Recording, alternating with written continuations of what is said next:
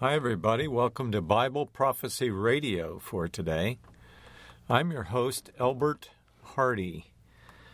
I want to finish up this pre trib rapture case, and uh, I got a five page response to a four page, uh, well, following a four page um, diatribe or something like that, a, a letter that he sent me, this, this chaplain and um, I need to finish this. He says, So now we come to a familiar description of the blessed hope, the rapture of the church into the clouds as the bride of Christ. Now, let me just make a comment here. I don't understand why that would be the blessed hope, the big blessed hope. When it's really in the resurrection from the dead and our redemption, given new bodies, if you will. Why wouldn't that be the blessed hope? Then he cites 1 Thessalonians 4:16 through 18. And by the way, later in the, uh, this podcast, I want to talk about Isaiah 11 and what it means to you and me. It's the most one of the most exciting chapters in the entire Bible. But we'll get to that. 1 Thessalonians 4 16 through 18 says this. Actually, I want to start in 15 of 1 Thessalonians 4. We tell you this directly from the Lord. We who are still living when the Lord returns uh huh, he's returning. This is when the Lord returns, and this is the people that are still alive, will not need to meet him ahead of those who have died. Why do they ignore that verse? And then verse 16 For the Lord himself will come down from heaven with a commanding shout, with the voice of the archangel, and with the trumpet call of God. First, the Christians who have died will rise from their graves.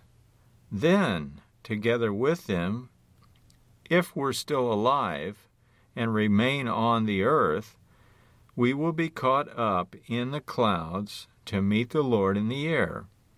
Then we will be with the Lord forever. So encourage each other with these words.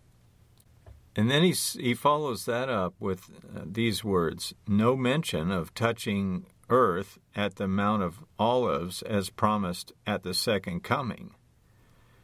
And then he goes and says, perhaps the greatest proof of a pre trib rapture is found in the words of this familiar scripture, Matthew 24 29. And you've heard me talk about that if you've listened to this podcast very much. But what about verse 15? We tell you this directly from the Lord. That has significance. We who are still living when the Lord returns will not meet him ahead of those who have died. I mean, it's right there in black and white. And I'm reading from the NLT we who are still living when the Lord returns. It's not talking about a pre trib rapture. It doesn't say that we who are still living when the rapture occurs or when we're snatched away. No, it says when the Lord returns. We will not meet him ahead of those who have already died. Matthew, Mark, Luke, John, the Apostle Paul, all the saints of old, all the prophets, they've all died ahead of us. So, what if it doesn't uh, mention Jesus touching the earth at Mount uh, at the Mount of Olives? Big deal. I don't see why that is, uh, you know, even relevant to this argument at all. But he cites Matthew 24 29. Immediately after the tribulation of those days shall the sun be darkened, and the moon shall not give her light, and the stars shall fall from heaven, and the powers of the heavens will be shaken. Then shall appear the sign of the Son of Man in heaven, and then shall all the tribes of the earth mourn, and they shall see the Son of Man coming in the clouds of heaven with power and great glory. Then he comments At that time, the church of believers who have been indwelt by the Holy Spirit have already been caught up in a glorious snatching away, opening up the way for the coming of the Antichrist. Whoa, whoa, whoa, whoa, whoa. It doesn't say that anywhere in Scripture, and he's saying it does. I don't like that. I, don't think that makes any sense whatsoever.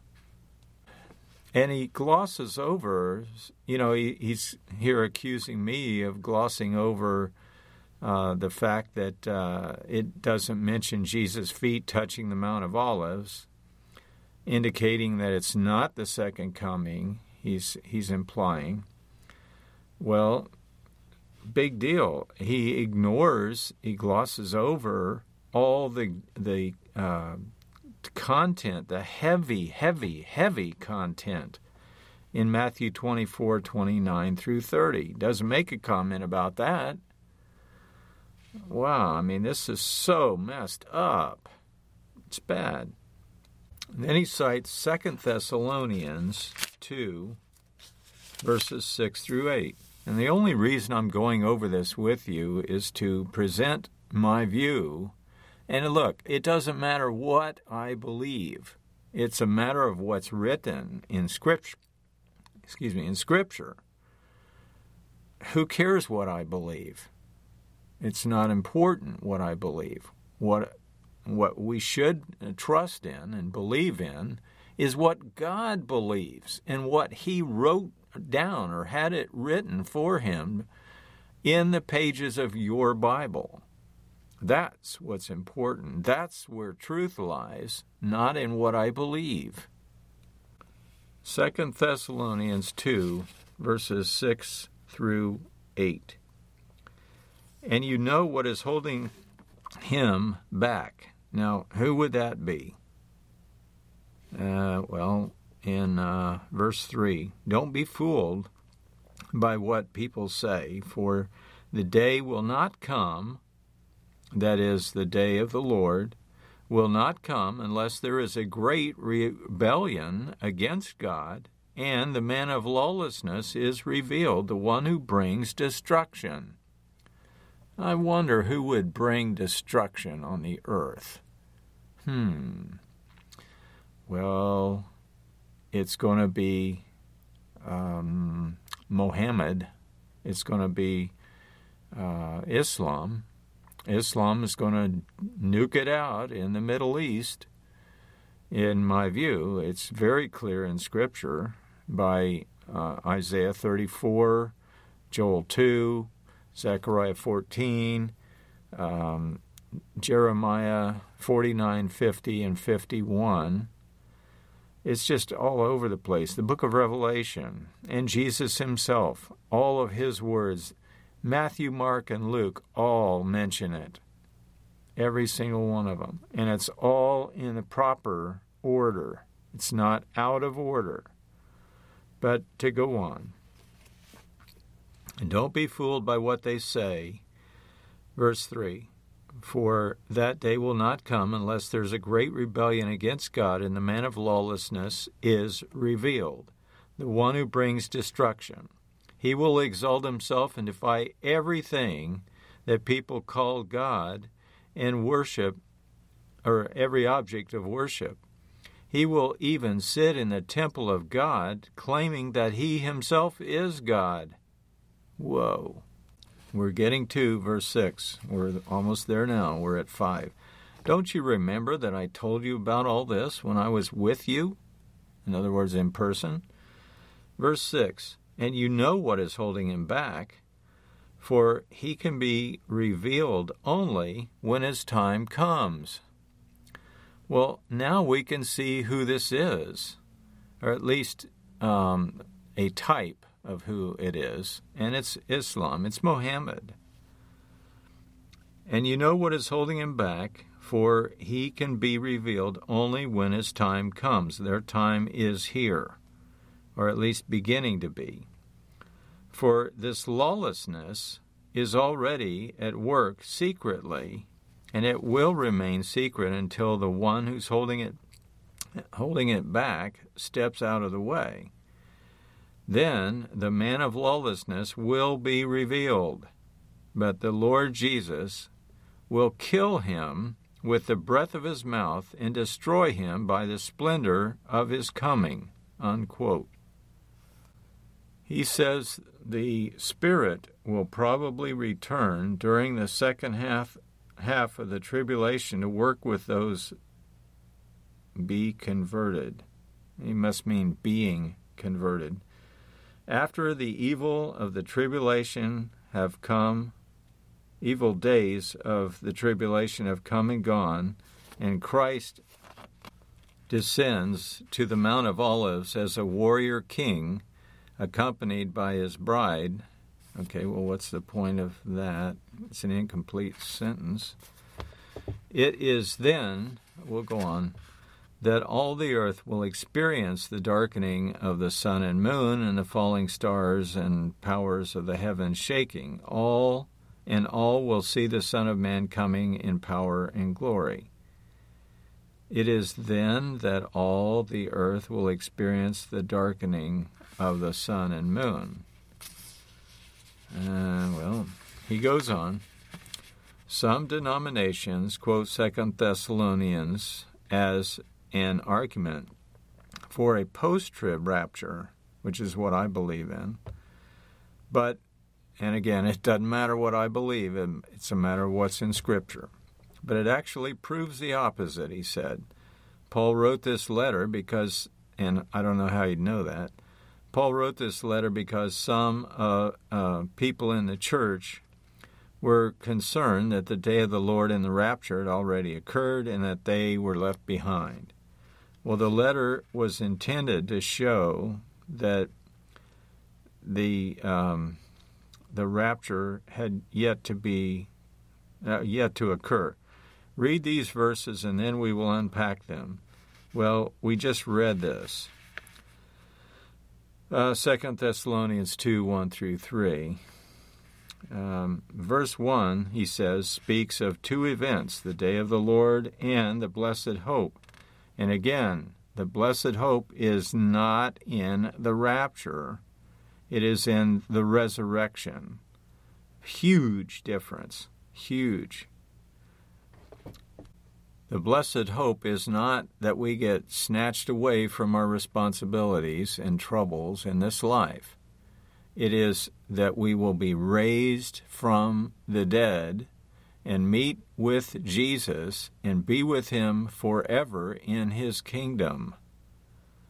It's not about going to heaven and, you know, resting the rest of our existence. No thanks. No, there's work to be done. Good, solid work. So, anyway, he says Peter is referring to false messages about the day of the Lord, which, according to verse 3, will only happen after the Antichrist is revealed. Well, he's being revealed right now, people. He's being revealed. Well, who might the Antichrist be? Who's more against Christ than Mohammed? Um, that'd be no one. And he says Titus 2:13 reminds us that we are to be looking for that blessed hope and the glorious appearing of our great God and Savior Jesus Christ. The tribulation period will be anything but a blessed hope to be watched for. But you see, the flaw in this is that they're expecting him to come and get them before anything happens, before World War III or the sun being darkened by the smoke, as it says in uh, Revelation 9, verse 2, says the sun and the air were darkened by reason of the smoke. What smoke are you talking about? Well, just go to Isaiah 34 and read the whole chapter, and it'll tell you exactly. it says, The streets of Idumea, or Edom, shall run with burning pitch, and the, fi- the, um, the land will be covered with fire. Well, where there's fire, there's smoke. It's so simple. I mean, it's right there in black and white. Now, the Christians should have hope to the very end. This is the point I'm trying to make. The Christian should never give up hope until Jesus does return and touch his feet down on the Mount of Olives with us along with him. We have a whole lot to look forward to thanks to him. He is a mighty king and a great prince. And then he says another post tribulation rapture interpretation comes from reading this Revelation 13 7. Quote, and it was given unto him to make war with the saints and to overcome them, and power was given him over all kindreds and tongues and nations. Well, yeah, I mean, is this a metaphor? I hardly think so he goes and makes a comment here. This speaks of the second half of the tribulation period as if it were going to really be divided by half halftime. Um, I'm sorry, I shouldn't have made that comment, I suppose. This speaks of the second half of the tribulation period when God's holy people and all kindreds and nations and tongues being converted by or in the trial by fire. Yes, there will be a church at that time. Okay, he's at least admitting that. But it will be a satanically inspired one under the control of the great harlot of Babylon. Well, he's getting all that out of Revelation 13:7. It was given unto him to make war with the saints. Well, if he's making war with the saints, there's two different uh, people fighting. It's people who hate the saints and therefore are trying to kill them, and the saints themselves. But it was given to him to overcome them, and power was given him over all kindreds and tongues and nations. Whoa, this is a world ruling government of some sort. In my opinion, I, am not sure where he gets this satanically inspired church under the control of the great harlot of Babylon. That's that doesn't add up there to me. He says, There are many other proof scriptures that point to the church being caught up before the testing and trials of the unsealed. How much greater is the promise of escaping the horror of the tribulation and the awful day of God's wrath? Wait a minute, what is that? how much greater is the promise of escaping the horror of the tribulation and the awful day of God's wrath? Well, we were not appointed to wrath, period. So we don't have to worry about that. He will keep us away from wrath. He knows who's His. Jesus knows His own. He goes on. Um, let's see. How much more in line with God's Word is the expectation of the wedding supper with Christ and then returning with Him as He delivers vengeance on those who made war against His people and nation?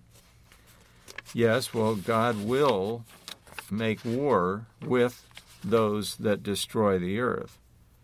He says, I believe that any other interpretation is foreign to the promises of God, uh, of the God I know. Uh, yo, my oh. You know, no one ever believed in this pre trib rapture idea until the late 1700s. That's the first time anybody ever wrote anything about it, anyway. So it's a late comer. This isn't uh, something that's um, been going on since Jesus was around on the earth. No. Now let's get to some good news for a change. This this is a mess. what it, what this man sent me is a mess, in my opinion. It's a real mess, and it doesn't add up to all the Old Testament prophecies. So if you're going to look at prophecy, let's look at the whole thing and make sure that everything we say it says is true and verifiable in the Old Testament. It's not all in the New Testament. Instead, the majority of it is in the Old Testament. Now let's get a grip on it. Isaiah 11. This is a whole chapter that I just dearly love, and it's beautiful. Here we go. Out of the stump of David's roots will grow a shoot, that's Jesus. Yes, a new branch bearing fruit from the old root. And the Spirit of the Lord will rest on him the Spirit of wisdom and understanding, the Spirit of counsel and might, the Spirit of knowledge and the fear of the Lord.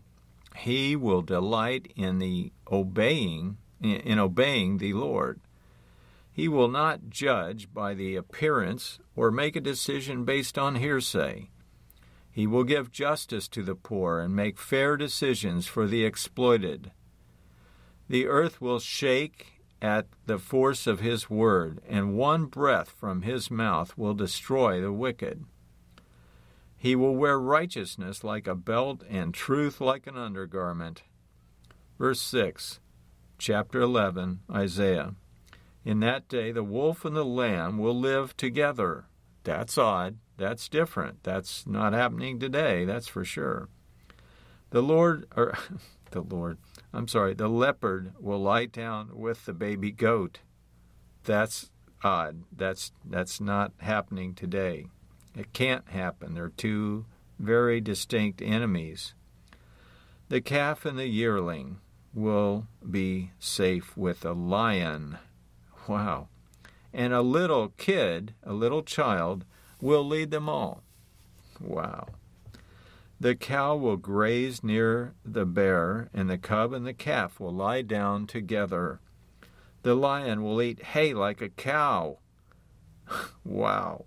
I got to see that. That's going to be good because the lion will have to have a new set of teeth and also digestive system that can handle um, vegetation. The baby will play safely near the hole of a cobra. Yes, a little child will put his hand in a nest of deadly snakes without harm. That's not happening today. Nothing will hurt or destroy in all my holy mountain. I wonder if there'll be guns in those days. I'll bet not. Good. Let's get rid of them. If there were none on the earth, what would happen? Well, we have to have a change of nature before that will be viable. Change of nature in people and animals. Nothing will hurt or destroy in all my holy mountain, for as the waters fill the sea, so the earth will be filled with people who know the Lord. Wow. In that day, there or the heir to David's throne, that would be Jesus, will be a, a banner of salvation to all the world. That's why we call him the Savior of the world. He's coming to rescue the world, to save it, to keep it alive, even though we wreck it. The nations will rally to him, and the land where he lives will be a glorious place. The land where he lives will be a glorious place. In that day, the Lord will reach out his hand the second time to bring back the remnant of his people. Those who remain in Assyria and northern Egypt, in southern Egypt, in Ethiopia, Elam, Babylonia, Hamath, and all the coast or distant coastlands. He will raise a flag among the nations and assemble the exiles of Israel. He will gather the I'm, scar- I'm sorry. He will gather the scattered people of Judah from the ends of the earth. Then at last the jealousy, be, or the envy, I should say, between Israel and Judah will end. They will not be rivals anymore.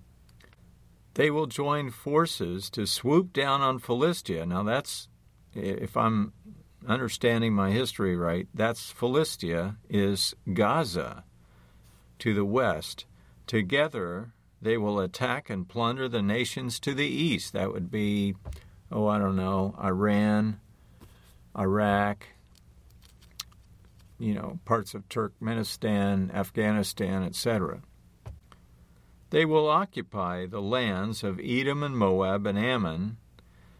They will obey them.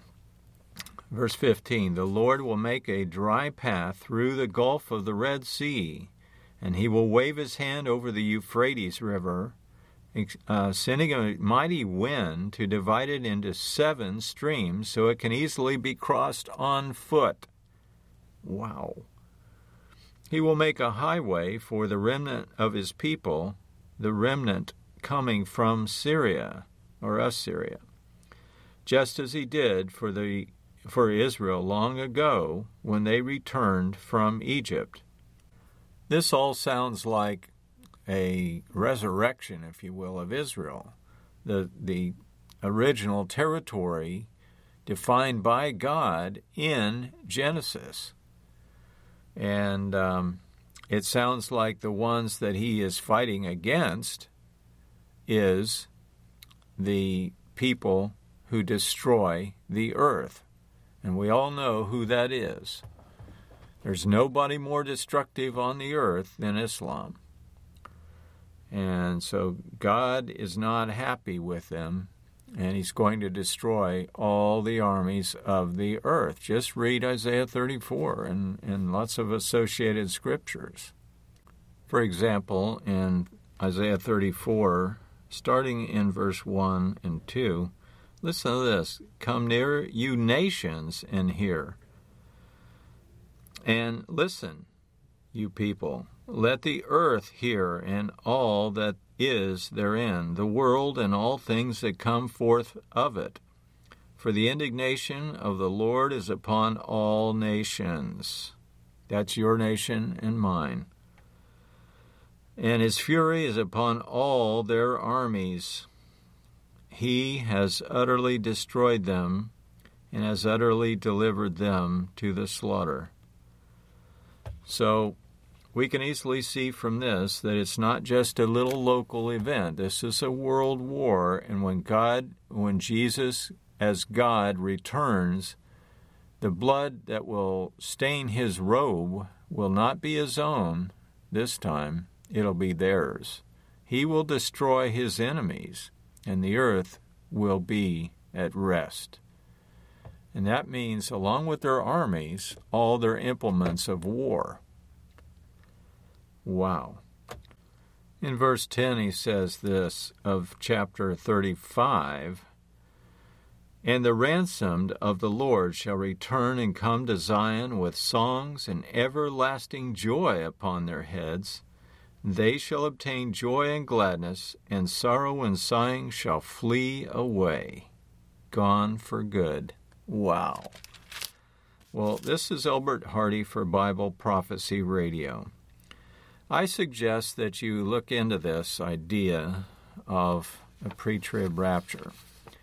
But I want to be done talking about it. I'm not going to persuade anybody. That's up to them and God. It's between you and God. It's between me and God what we believe about the rapture. But I suggest that you add up the scriptures like a giant arithmetic problem before you come to your conclusion. Read them all. Read it and study it carefully and believe what you see there, for that is the source of truth. Till next time, you can go to my website. I have nothing to sell. I don't want your email. I'm not trying to contact you or anything except to build your faith for free. All my books are there.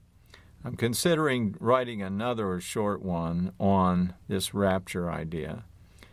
But you can go there. It's itellwhy.com. That's the letter I, and then the word tell, T E L L, and W H Y dot com. Thanks for tuning in today. Have a great day.